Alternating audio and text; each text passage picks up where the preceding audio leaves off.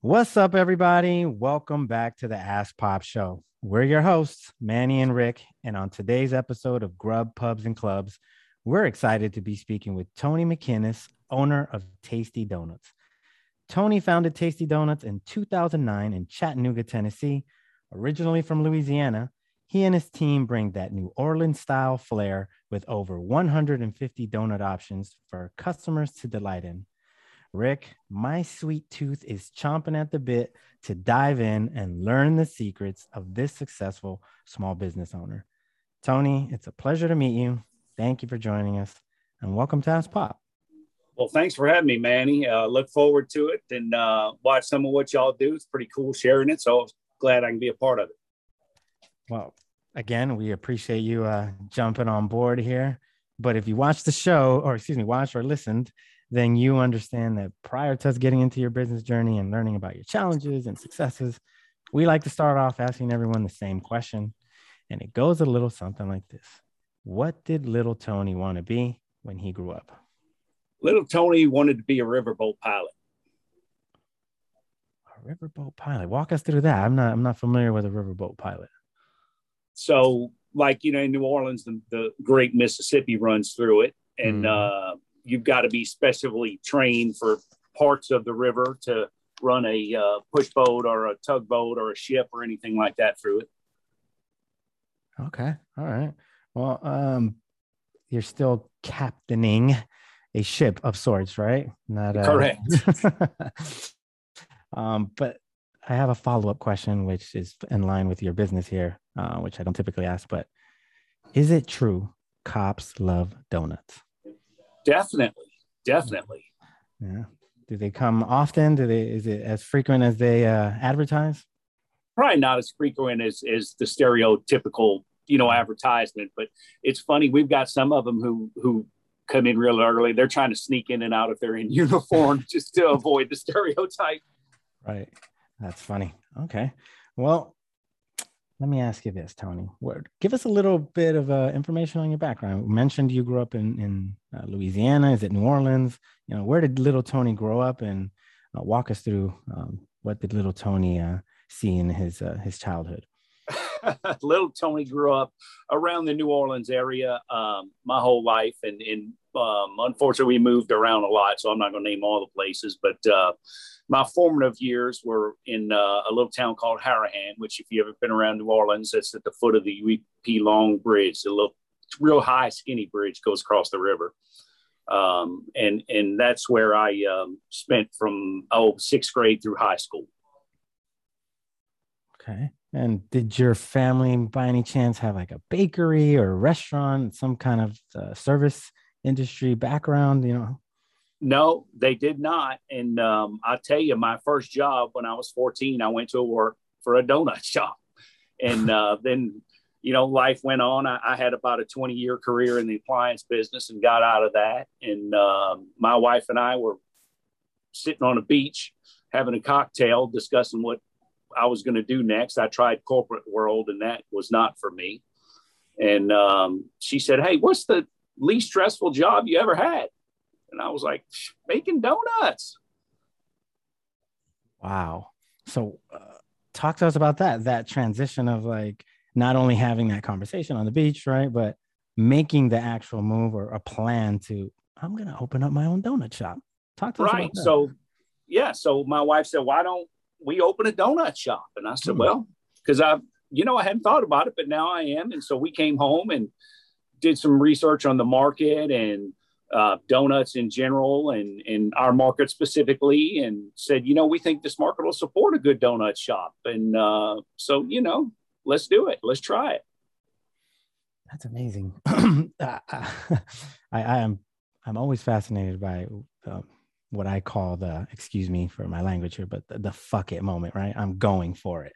Um, can you walk us through that moment of your mind a little bit more? Like elaborate on like um, yes, putting the plan plan together, but um, how did it feel to say fuck it, I'm going for it?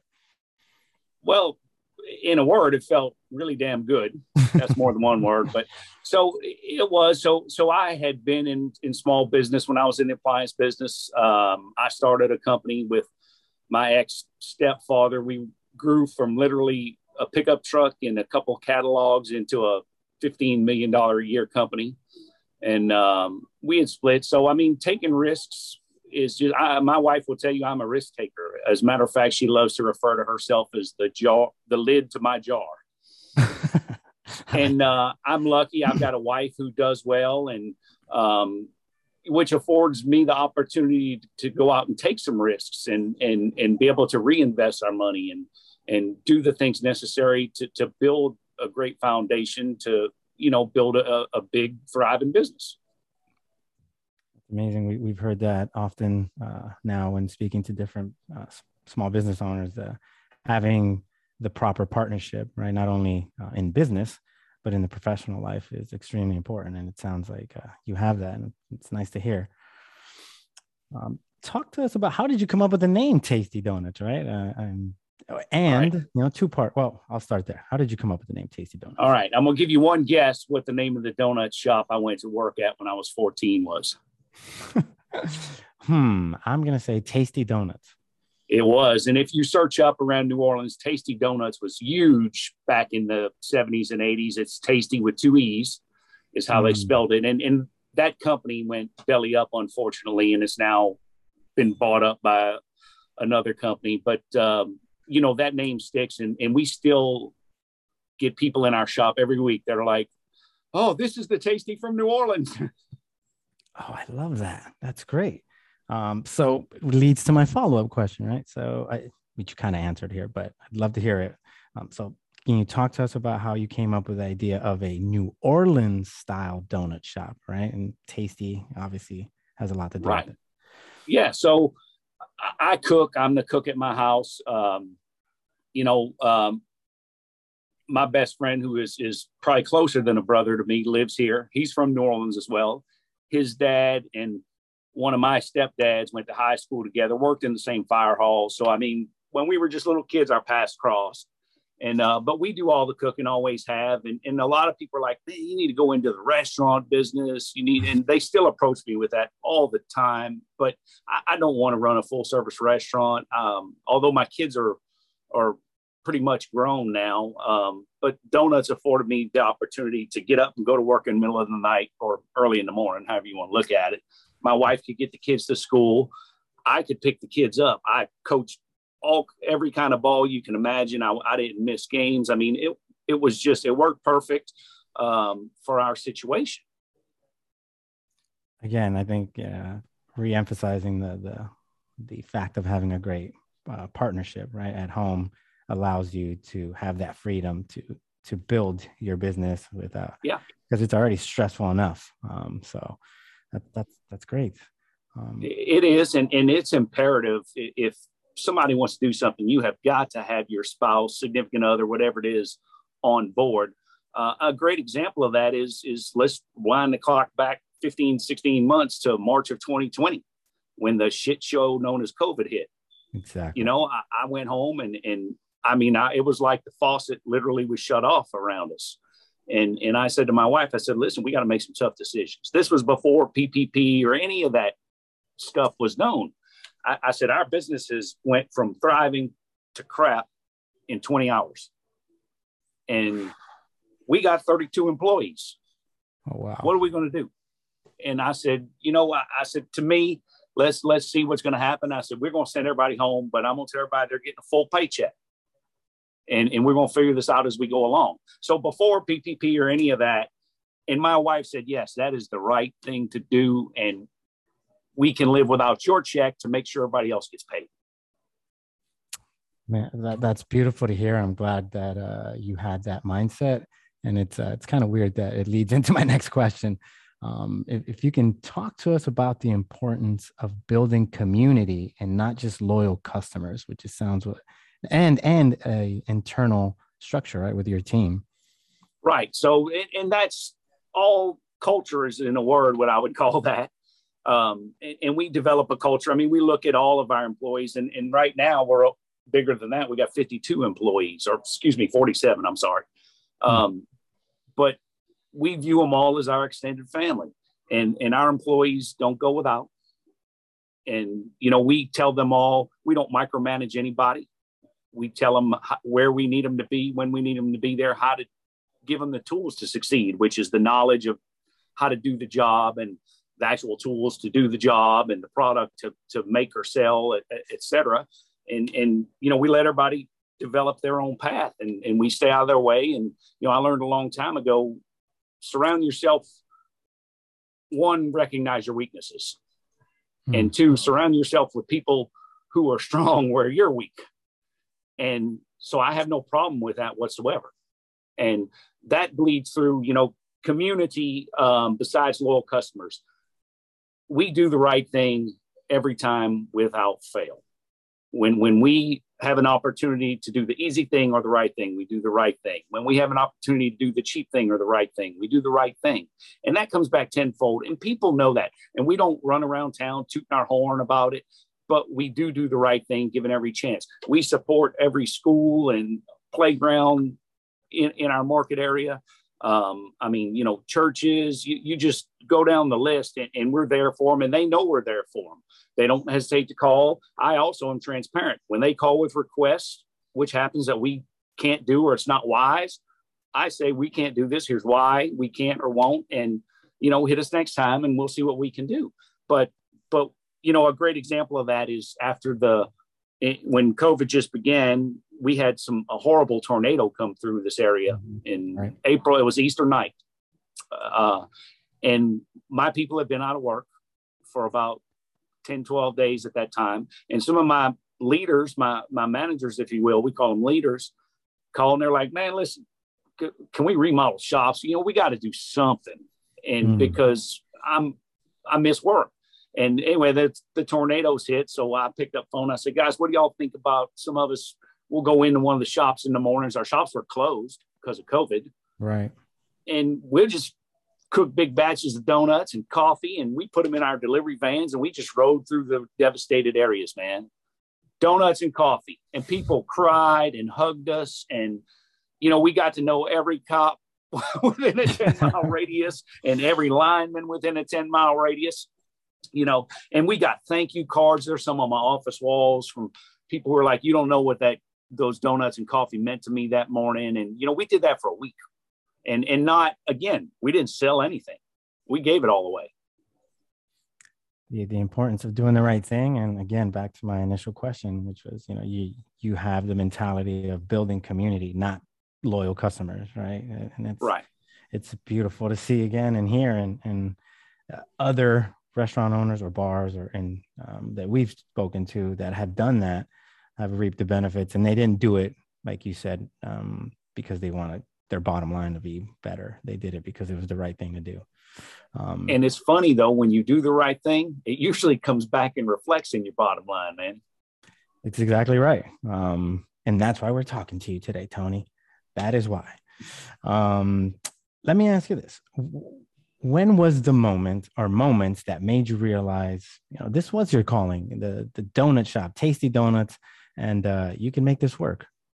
So it was a couple of years in, and, and we started. Um, it was another guy and I, kind of a. Um, and keep in mind, we did this in 09 when the world had went to hell in a handbag, economically speaking. I about lost everything I owned, and um, you know, I mean, you couldn't borrow money to save your life.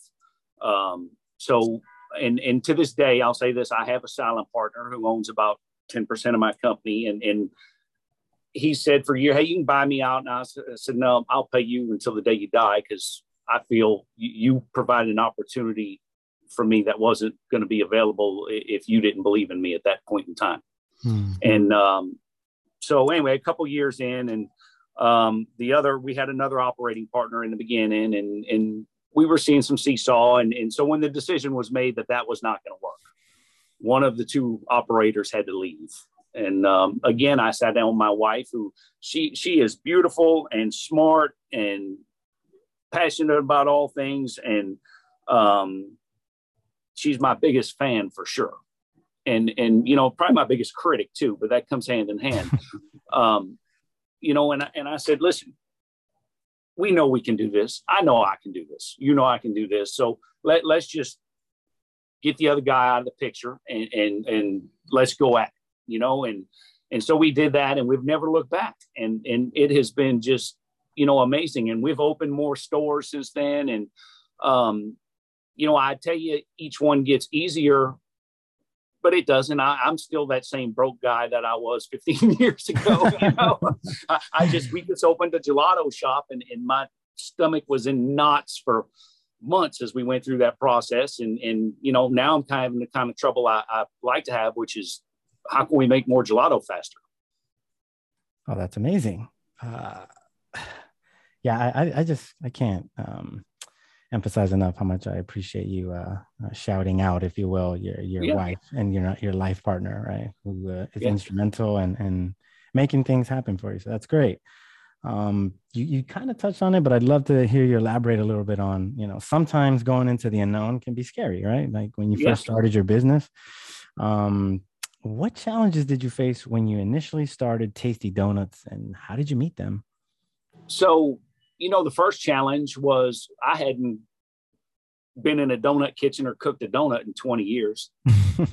um, thankfully, I guess, unthankfully some, but thankfully the, the donut technology, there is no technology in donuts. It's pretty much still done the same way it was when I was a teenager in New Orleans. Um, so, you know, we had to do that. We had to perfect, we didn't, we wanted to, to separate ourselves from other people, right? I mean, at the end of the day, I'm not Krispy Kreme. I'm never going to be Krispy Kreme. I don't want to be Krispy Kreme. Right. Right. I didn't want to be a cupcake shop. I thought that was a fad um, which turns out I may have been correct. Mm-hmm. It, you know, but we said, let's do gourmet things. You know, obviously we have to do the glazed donuts. I shouldn't say have to, we do them. That's where a lot of tonnage is, but let, let's create a product that people don't get elsewhere. And, and, you know, we did that 150 different donuts in the case every day. I mean, our recipe book is four inches thick. We probably got 12, 1300 different recipes for for different donuts that we've done over the years and, and continue to do. Um, so it, it's it's trying to think of the right word. Um, it, it's just you know the, the obstacle is where do you put the shop market research mm. um, it, it's such a, a many spoked wheel and um, you know w- what you worry about is is wh- where's my break even in the beginning. You know, what, what does it take every day for me not to have to dump more money into this place? And, you know, from there, where can I go? When can I start returning on my investment? When can I start paying those loans off? You know, cash management. I mean, those things are all unknown. And, and my wife laughs because I still have that same amount of stress when we open a new shop. And and I I say to her, I said, listen, financially, we're in the best shape we've ever been in. So if it's a complete failure, it's not going to cripple us. But you never know that watching me go through the process because, you know, I, I'm ate up with angst and worried about every everything. Yeah, it's it's tough not to be right, and it's it's uh, I think it keeps you on your toes, right? Not getting yeah. too comfortable, where it's like, oh, I got this, I know what I'm doing here, and uh, I think that's where things might slip through the cracks. Yeah. Um, so here we are, 2021. We're still in a global pandemic, kinda, depending, right? Like, yeah, the government. But uh, we're hearing from other owners, you know, they're encountering different challenges due to COVID, like retention of staff, food costs, delivery costs. I mean, you know, many different things that we're hearing. Talk to us about what challenges you have faced during these times and how you've met those. Probably the same thing. And and hmm. retention of staff wasn't a real big thing for me because we treat our people well. And, and I'm in the food business, and my average employee's been with me over three years. That's a long time. That's, That's crazy in this business. Yeah. Um, you know, I'm struggling right now because what I've got is a group of employees who either been with me through high school or college, and they're finishing, moving on. I got one going to law mm. school. I got three graduating and going off to college. Uh, we're having trouble finding some people to replace them. We will, but but it's not as easy as it's been in the past. Um, costs are just out of control, to use my staff's favorite saying. I said, listen, our other costs are out of control. We have to control what we can, but Yeah, I mean, and it whether it's freight or shortages or whatever. I mean, we've had trouble getting yeast, powdered sugar. If mm-hmm. you can name it, we have had trouble getting it and had to pay crazy. Our raw materials cost is up almost 40% in the last 15 months. Wow. That, wow. And yeah, and what, we can't price ourselves out of the market.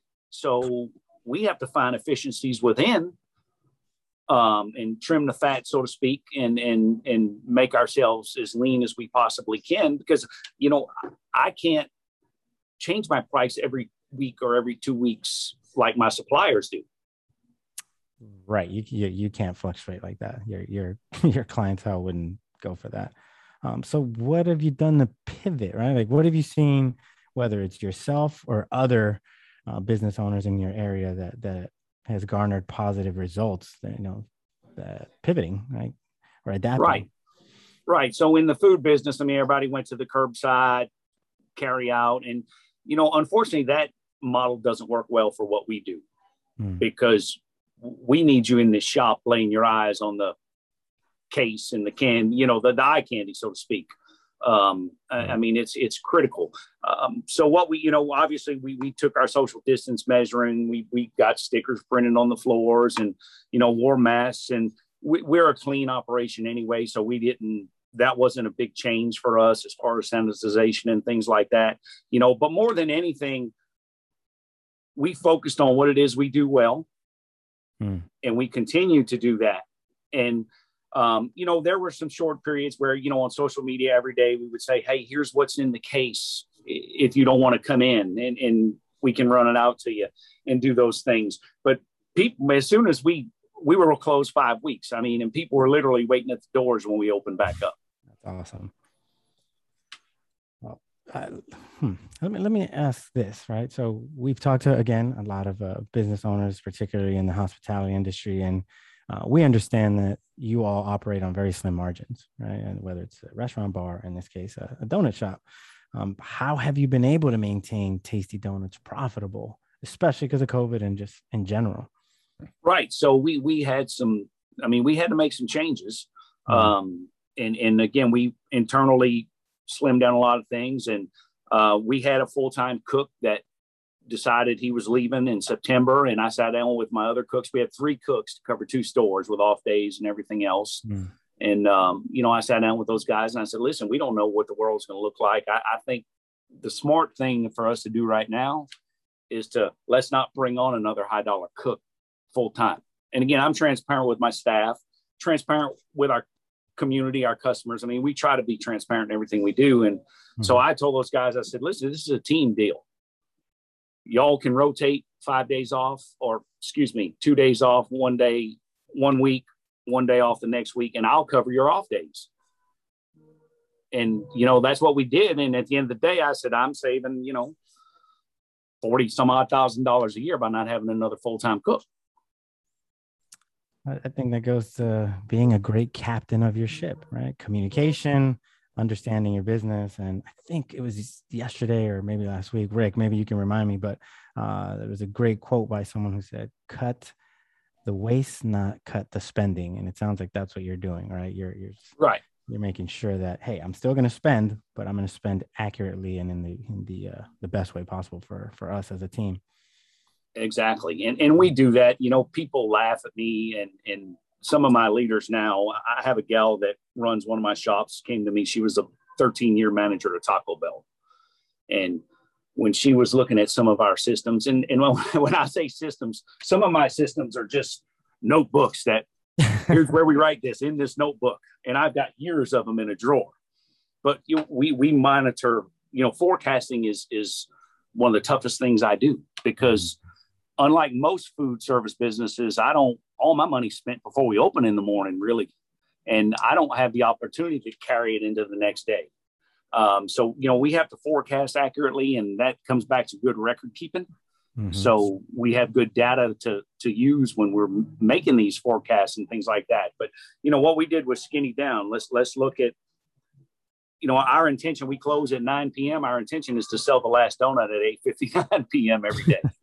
um, you know, so let's get as close to that as we can. And, and times have been good for a long time. So our waste had, it it was still better than the average in the industry, but our waste had gotten a little bit. So, you know, we trimmed down on that. And, mm-hmm. um, you know, what, what I didn't trim down on was quality, the experience our customers have, and keeping my employees taken care of. Right. Not taking shortcuts. It's, it's another great uh, uh, example of what you're saying. It's cutting the waste, but not taking shortcuts, cutting spending or wait, spending accurately. Yeah. Um, let me ask this. So we know that for the most part, especially prior to social media, right? Word of mouth trumped any other type of advertising, right? uh, which form of advertising, marketing, promotions has worked for you um, prior to COVID and during COVID? So I've spent a lot of money to answer that question over the years. Mm. I can hmm. tell you that for sure. And um, so we've done print ads, we've done radio ads, we've done a little bit of TV. Uh, it's hard in my case because what I've learned is we can realistically draw people from about a six mile circle. So if you put a put your finger on our shops, six mile circle is where I can really expect to draw you from. So billboards, uh, far and away, are, are what I believe in. And, and I use billboards a lot in the appliance business. So mm-hmm. I was already familiar with them. Um, but, but billboards work excellent for us. And, um, you know, we, we've learned things. For example, I would always say, you know, over 300 different donuts or largest variety. And and uh, my wife, that wonderfully beautiful, smart woman, said to me, she said, nobody can picture 350 donuts. She said, so why don't you try putting a single unique donut on there that people can picture? And that's funny. There's a digital billboard not far from one of our shops, and we roll through some different things. And we have learned over the years, I mean, that the gals will call and go, Is pina colada donut on the billboard today? yes. Why? I've had 10 people come in asking for a pina colada donut. So um, they, they work well for us. You know, we've tried direct mail. I mean, we've tried so much stuff. And what's tough in the donut business is I got to look at cost per door ding. What does it cost me to get you to darken my door? Right. If I can get you in there the first time, I feel like the product, people, the, the place, we're going to get you back again. So everything we do is geared to get you in here one time. Um, and we've just had the best results with that uh, prior to social media. And obviously, we work social media um, pretty hard be, because that's cool. You know, I went to a seminar 25 years ago about advertising, and they say, you know, mm-hmm. what people forget is advertising is you're, you, if you could sit down and talk to every person like you and I are talking one on one here, I could get you to come try my donuts. Right. But how do I get I don't have all those words. I have seven words or so before I lose your attention. So what can I do to get you to come try it in seven words? And then that's blasted out to, you know, thousands of people. Yeah. Uh, advertising and marketing. That's, it's funny to hear, hear you say about the billboards, right. And pina coladas and um, it's, it's, it's trial and error from what we hear as well. It, right. it is, and and like I said, we found that. So we do some cool stuff with it now, and with digital, it's it's gotten so much easier, um, and frankly better. Um, but you know, when it's less than forty degrees, our Ghirardelli hot chocolate signs run. Hmm. Well, right when it's summertime and it's afternoon, our snowball signs run, and and so we we've tailored it to to where which we couldn't do years ago. Right. It's it's it's customizing your your uh, your messaging, right? Right. Um, hmm. yeah, so Tony, we noticed that you have a, a pretty big following on Facebook. Like over ten thousand people follow you. Tons of people are checking in. Um, what are some ways you're using those avenues to get people through the door? So, with with, with when we run promotions, that's on there. And let me start by telling you this: our ten thousand some odd people on Facebook 95% of them are in my market. That's that's huge. So we have the ability to convert that into sales dollars. That's the first thing. Um, you know, people approach us all the time. We can get you 100,000 likes. I'm like, I, I don't, I want people here in my town to like me and follow me. So we don't post a bunch of stuff. Um, do we post on a regular basis? Most certainly, but we don't wear them out. right? So they look at what we're posting. They're like, hey, this is good content. Just we have an email list that's really strong. We email once a month and it's something good. And the open rate on our emails is over 80% because we're not bombarding you every day or every week. It's once a month. And we're going to tell you what's happening, what's coming, what's new. And we're going to make you some kind of deal to say, thanks for reading my email. Uh, wow, I, uh, that is amazing. It sounds like it's a combination of, of obviously digital or social media marketing um, that's that's drawing people in, right? Eighty percent open rate. That that's not that uh, common, I would assume, right? Because people are getting bombarded with like emails, and I know I get a ton of emails, and I don't open them. So, sounds like you guys are doing a good job there. Um, and wow, you're saying 90% or the majority of them are within that six mile radius? No, not the six mile radius, but they're in my market. So they're, they're in the Chattanooga area. Right, right.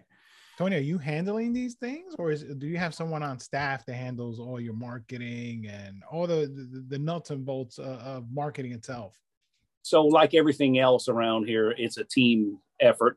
Um, I do have one of our leaders that spearheads our social media stuff um, and we work in conjunction with each other. And uh, of course, I make everybody crazy because we'll do something new and cool, and I'll go post it or post a video. And my wife and Sarah Ann, our our, our leader that covers that, they'll both call and yell at me because uh, I'm not staying on brand and, and things like that. But but it's cool. We try to keep it personal too. So to to answer your question, it's a really there's three of us that manage all the social media and marketing and we do try to make sure that it's it flows um, you know from one segment to another and and we're delivering the same message consistently.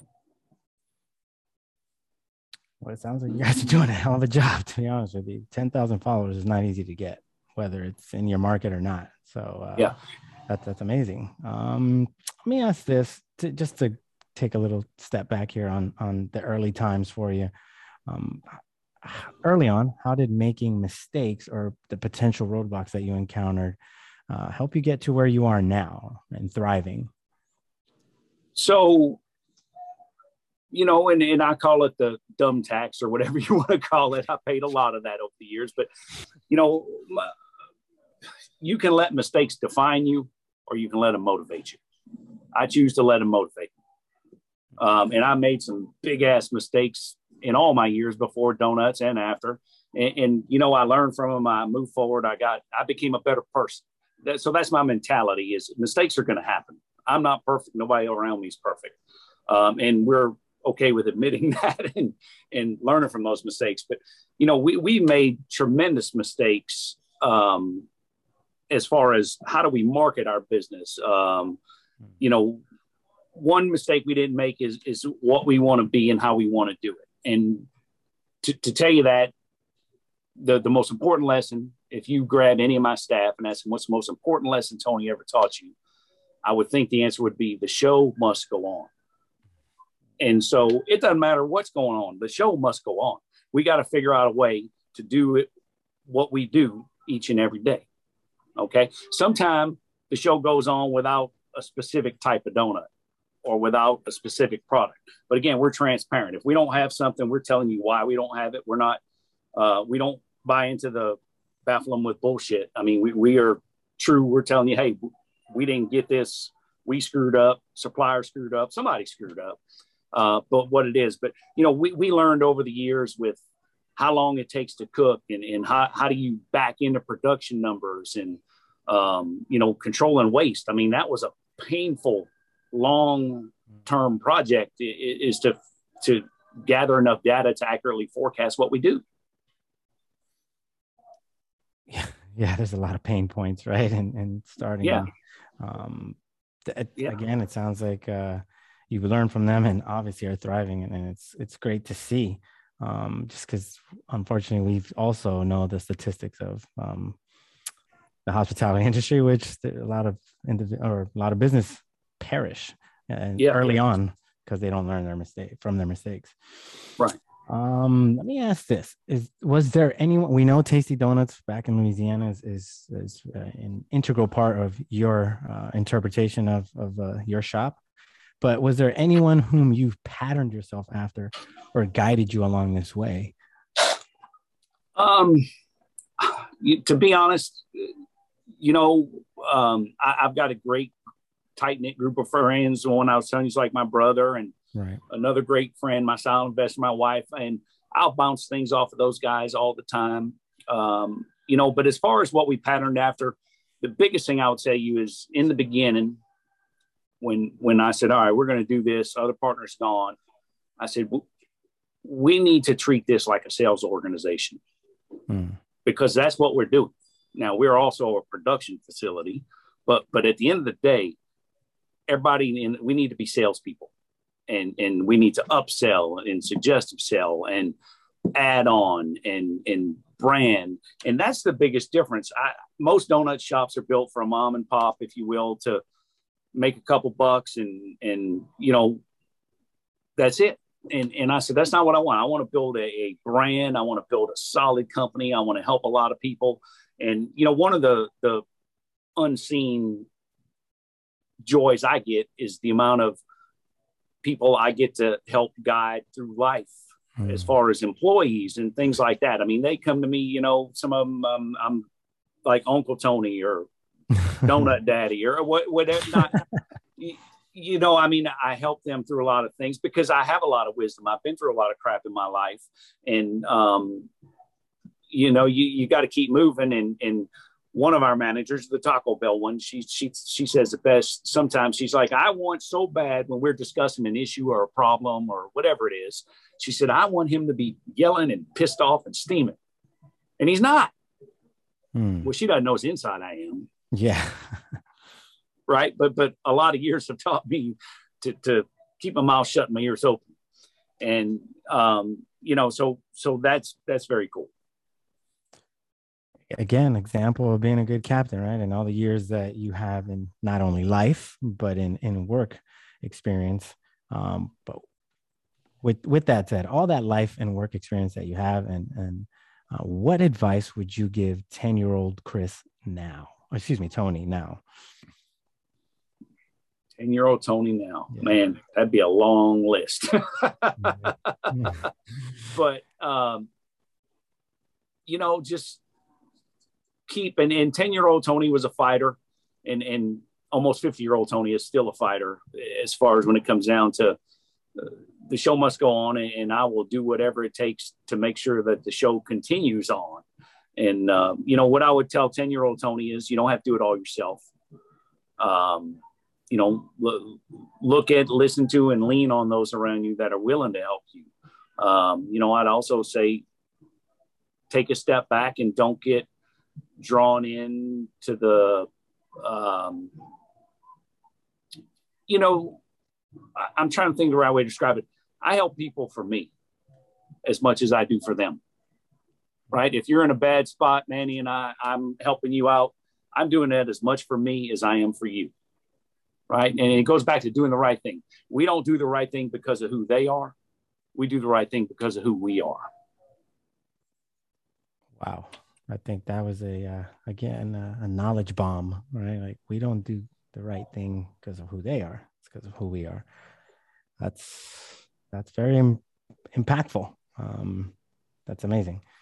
Uh, sticking to the theme of advice, right? Yes. What advice? What advice would you give to someone that wants to open up their own place? They were in that. They're on the beach, right, or potentially thinking about starting their own place. What, what would you? Um, what would you say to them? I would say, if at all possible, go for it. I mean, listen, life's short. Chase the dream, definitely. Uh, the mistake I've seen so many people make, and and is, can I afford to try to open the business? Hmm. That answer is so convoluted and weird. Will the bank loan me a hundred grand? Yes. Oh, I can afford to go do it. Well, also, can you afford to live without a paycheck for a period of time if you have to? Can can you are you willing to invest the time and energy it takes to build that foundation? And you know, I tell we we sell franchises now and license agreements, And and I tell people all the time, I say, I can't stress enough. You're meeting Tony almost 15 years in here, 12 years in. This is not what you're going to be doing. What I'm doing today is not what you're going to be doing in a year if you decide to go for this. And and I, I what however much work and time you think it's going to take, multiply that by five. You know, and don't let work scare you. I mean, if if you know, so many people think I'm going to open a business, whether it's hospitality, food, whatever it is, and and I'm to teach people in a week how to do it, and I'm to sit in the back and count my money.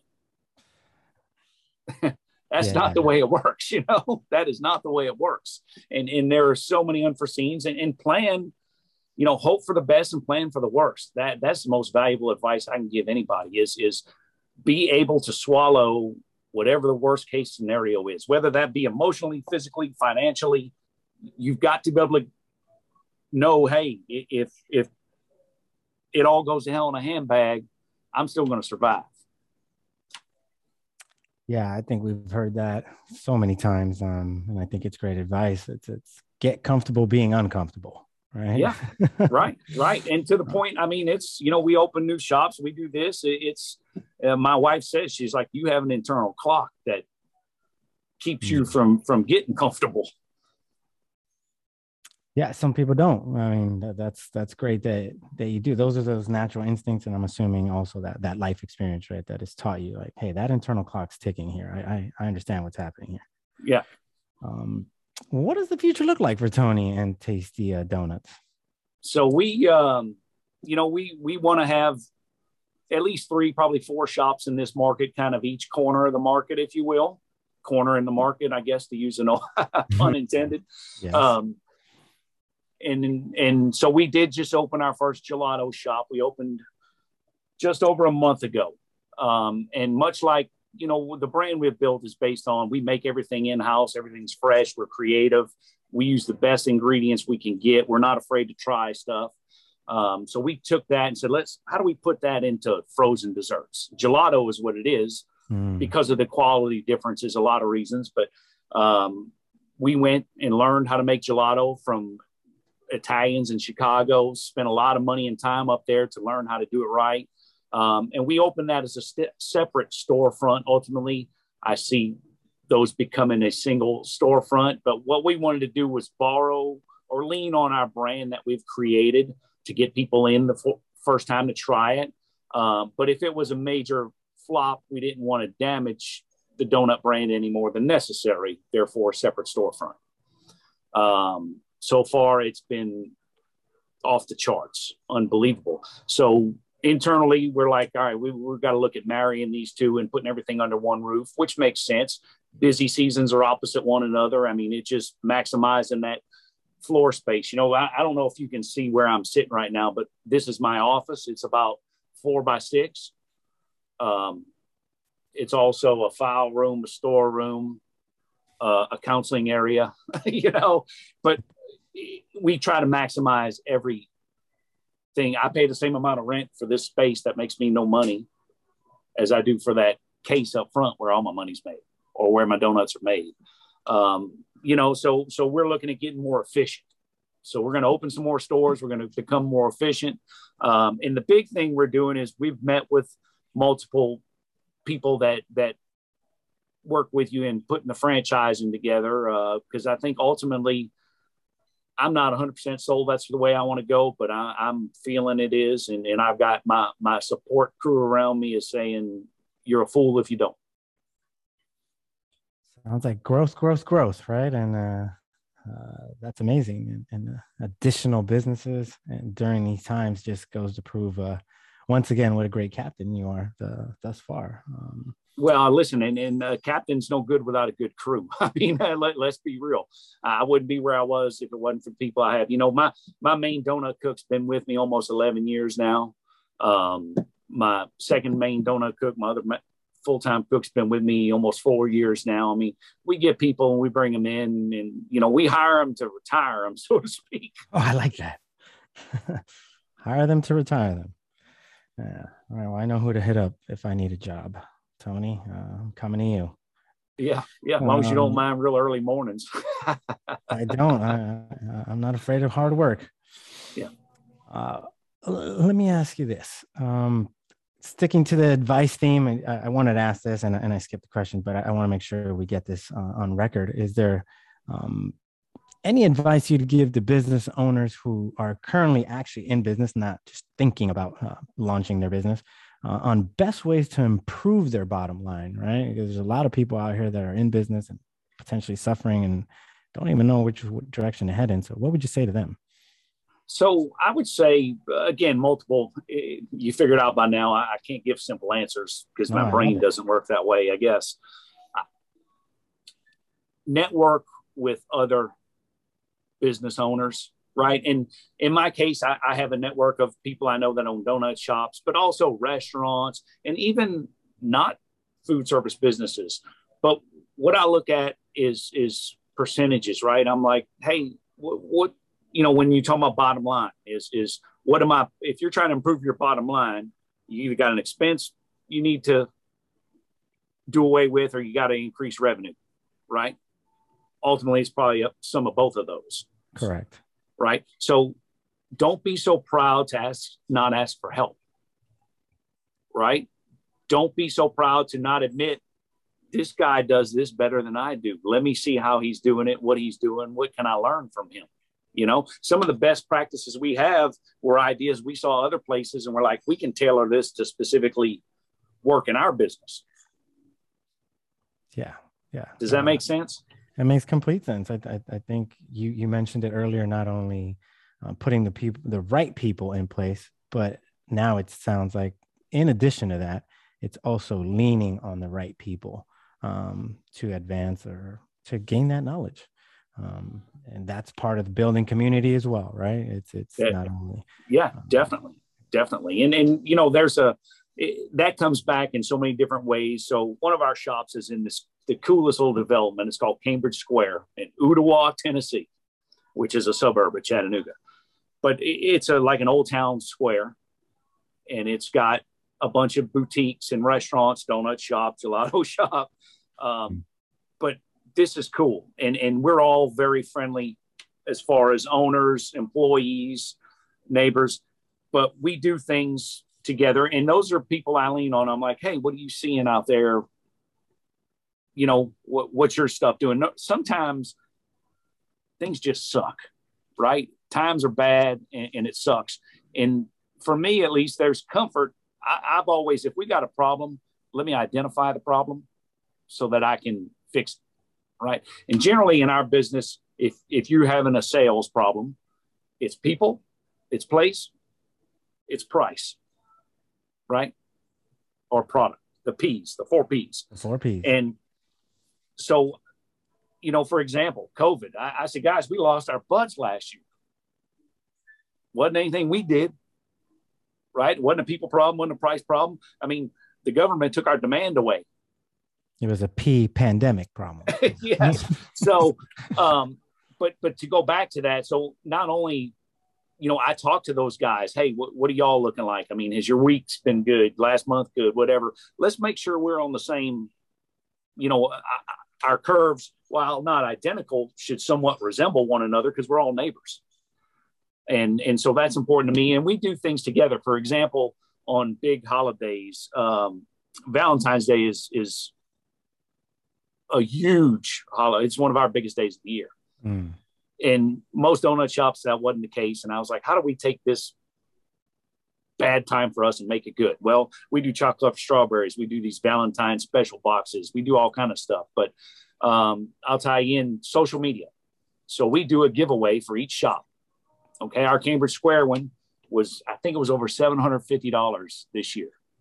So now we go on our social media. We're also pulling from Il Primo and Barn Door Boutique. Every and all of us ponied up a gift card of no one person gave away a ton of money right? We all did a hundred bucks or something. And that post, I'll have to go back and look at it had over 100,000 interactions. Wow. Right. Wow. Not just views, now interactions. So people either liked, commented, shared. I mean, they did something that we knew they made a move on that post, um, which was cool. And, and that comes back to building community and, and doing the good things. So, um, you know, and, and all of those guys, every time we do one of those, they're like, yes. Matter of fact, we have other businesses come to us going, hey, we heard how good your promo did for Il Primo. Next time you do one, can we get in on it? the power building community. I love it. Uh, Yeah. actually, I have, uh, something has come up uh, that that I want to ask is uh, in regards to building that community. Is um, the Southern hospitality have a lot to do with that, right? The the whole community aspect of helping thy neighbor. I know uh, I'm I'm from California, but I know and I've been to Chattanooga actually. But um, is that something that has a lot to do with it as well? That you all have that mentality of help thy neighbor. I think so. I, I- definitely think that that plays into it at least a little part, uh, Manny, for sure. But yeah, that, that definitely plays into it. And you know, um, you know, Southern, we also realize good fences make good neighbors sometimes. so so you know, we're we're not afraid, but it's it's um, you know, we all want to see each other succeed, and and you know, at, at the end of the day, I it doesn't matter if I'm going to get a beer at a bar, I'm going to find a local. My wife calls them shithole bars, right? if I'm going to eat somewhere, I'm in a town I don't know, I'm looking for a good local place. If I'm buying a pair of shoes, I'm going to try to find a local store, not a big bean. And and I guess it goes back to my mentality as a kid fighter.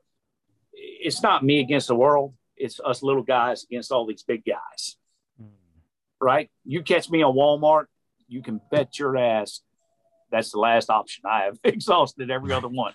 I don't do that unless I absolutely have to. Um, I don't know that that answered your question, But but Oh, no, it, it did. It, it, it definitely did. And I have that same mentality wherever I go. I used to travel a lot for work, and it was the same thing. I'm trying to find the local shithole, as your wife would put it, and uh, or you know, like, hey, where's the local place that people go to? I want to make sure I'm spending those dollars locally, not to those Yeah. big, those big monsters out there, right?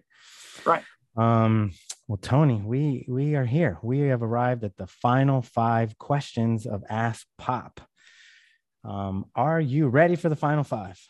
oh yeah, All right, here we go. Question number one What would your last meal be if you were on death row? uh, it would be cowboy ribeye, roasted potatoes with onions and garlic, and garlic roasted broccoli. Oh my God, that's that's a nice hearty meal. Uh, you're going out with a full belly. All right. Um, let's see. Number two. What is your go-to cocktail, spirit, or beer?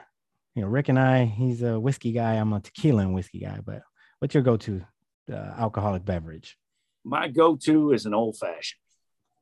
Mm, some bourbon. Yeah. That, that seems Yeah, to be yeah. a very popular drink on our show. yeah, it's funny, you know, it's really come back in popularity. You see them everywhere, but I'm from New Orleans, right? So, funny, quick Mhm. story. We always, um, when we were kids, are y'all there? Yes, Sorry. Yes, when sir. we were kids growing up, you go to a function or whatever in, around New Orleans, everybody have highballs. I Mm. always thought, like, when I grew up, I was like, I'm going to go to a bar and get a highball. well, a highball is just another name for a cocktail. I didn't Mhm. know that. But anyway, I've drank old fashions for years. And uh, I really, um, I drink scotch during the winter Mhm. and old fashions, well, most all year. And then I love my Coors Light. Don't make fun of me. I'll climb through the phone and get you, but I love my Coors Light. No, no, no. We just uh, there's I love it. Coors Light when depends, right? Hot summer day. I'm just, Coors Light is Nothing nice. like that burn in the back of your throat. Oh, I love it. Yeah.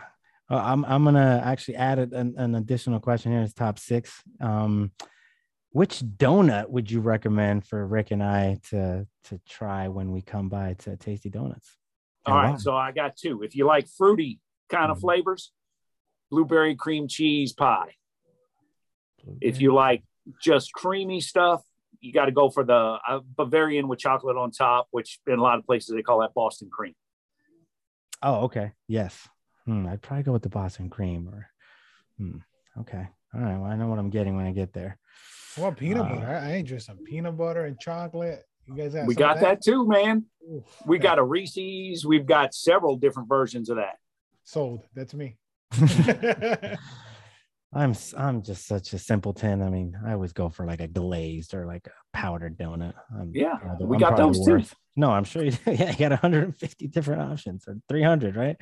Um, let me see here. So, question number three, I'm going to pose a scenario and you pick from one of those scenarios, then I will ask the question. Scenario number one, you're walking into an MMA match or a boxing match. Scenario number two, you're walking up to the plate uh, at a baseball game, your, your favorite team, if you have one. Or the third, you're walking in everyday life. Pick a scenario and I will ask the question. Well, I, I'd like that walk in on any of them, but uh, let's go with the MMA match. Yes, finally, we get one. I love it. All right. What would your theme song or your song be as you're coming into the cage to fight your opponent or meet your opponent? Oh, it would have to. I, how could it be anything except "Seek and Destroy" by Metallica? Shit, I love it. Seek and destroy. I mean, when I the guitar riff hits, I would just come out of the smoke. You know. Hmm. Seek and destroy. Uh, all right. All right. Question number what is it? 4B, 4A? Yeah, number four. Do you have a mantra you live by or a quote that you love and why? I do have a mantra I live by. I have thousands of quotes I love, but my mantra and it's tattooed on my chest right here. Hmm. It's German immer besser, and that translates into forever better or always improving. I love that. Can you say it again for me, please? Immer besser, and I'm not doing it with the right German accent. Immer besser. I M M E R B E S S E R. Immer besser. Forever better, always improving. Forever better, always improving. All Yeah. right. And Wow. listen, I, I believe it. It's tattooed. I don't know if you can see that or not. It's in that anchor. Hmm. All right. Well, Immer besser. I I- mine is Carpe Diem, right? Yeah. Seize the moment, seize the day. But okay, let's see. Question number five A or six. Where can people find you online? Shout out the website, social media handles. We want to make sure that people uh, are aware and can visit you not only uh, physically but online and, and follow your every move. Yeah. So um, our website is thetastydonuts.com for the donut shops, and gelato is tasty scoops and sweets.com. Um, you can find us on all the social media platforms, either Tastee Scoops and Sweets or Tastee Donuts. So Facebook, Instagram, Twitter. Uh, I I don't, you know, the interwebs is over. the interwebs. There, there it is. You can find Tony and Tastee Donuts. You know, Tony, let me just say thank you for walking us through your entrepreneurial path, right? Your business journey. Um, and giving us an inside look into building your empire, right? One glazed donut at a time. That's it. That's it. I told my wife I want to name my boat a dollar at a time, and she wouldn't let me do it. she said Maybe- that could be taken too many ways but no my pleasure and, and hopefully somebody sees this and and gets something from it um right i mean eh, my immer besser my life goal whether you work for me or i meet you I, I hope that i can help you be a better version of you at some point in the future that's beautiful. Yeah. I mean, I'll leave it there. My Ask Pop people, if you live in Chattanooga, Tennessee, or or are in the Canton, Georgia area, or are just simply visiting any of those areas, please make sure you make your way on over to Tastee Donuts and pick up a dozen of those New Orleans style treats. Thanks again for listening, and please stay tuned as we continue to bring you some dope professionals offering perspective on how they're making their dreams come true one business at a time. Rick, as always, and if you don't know, now you know.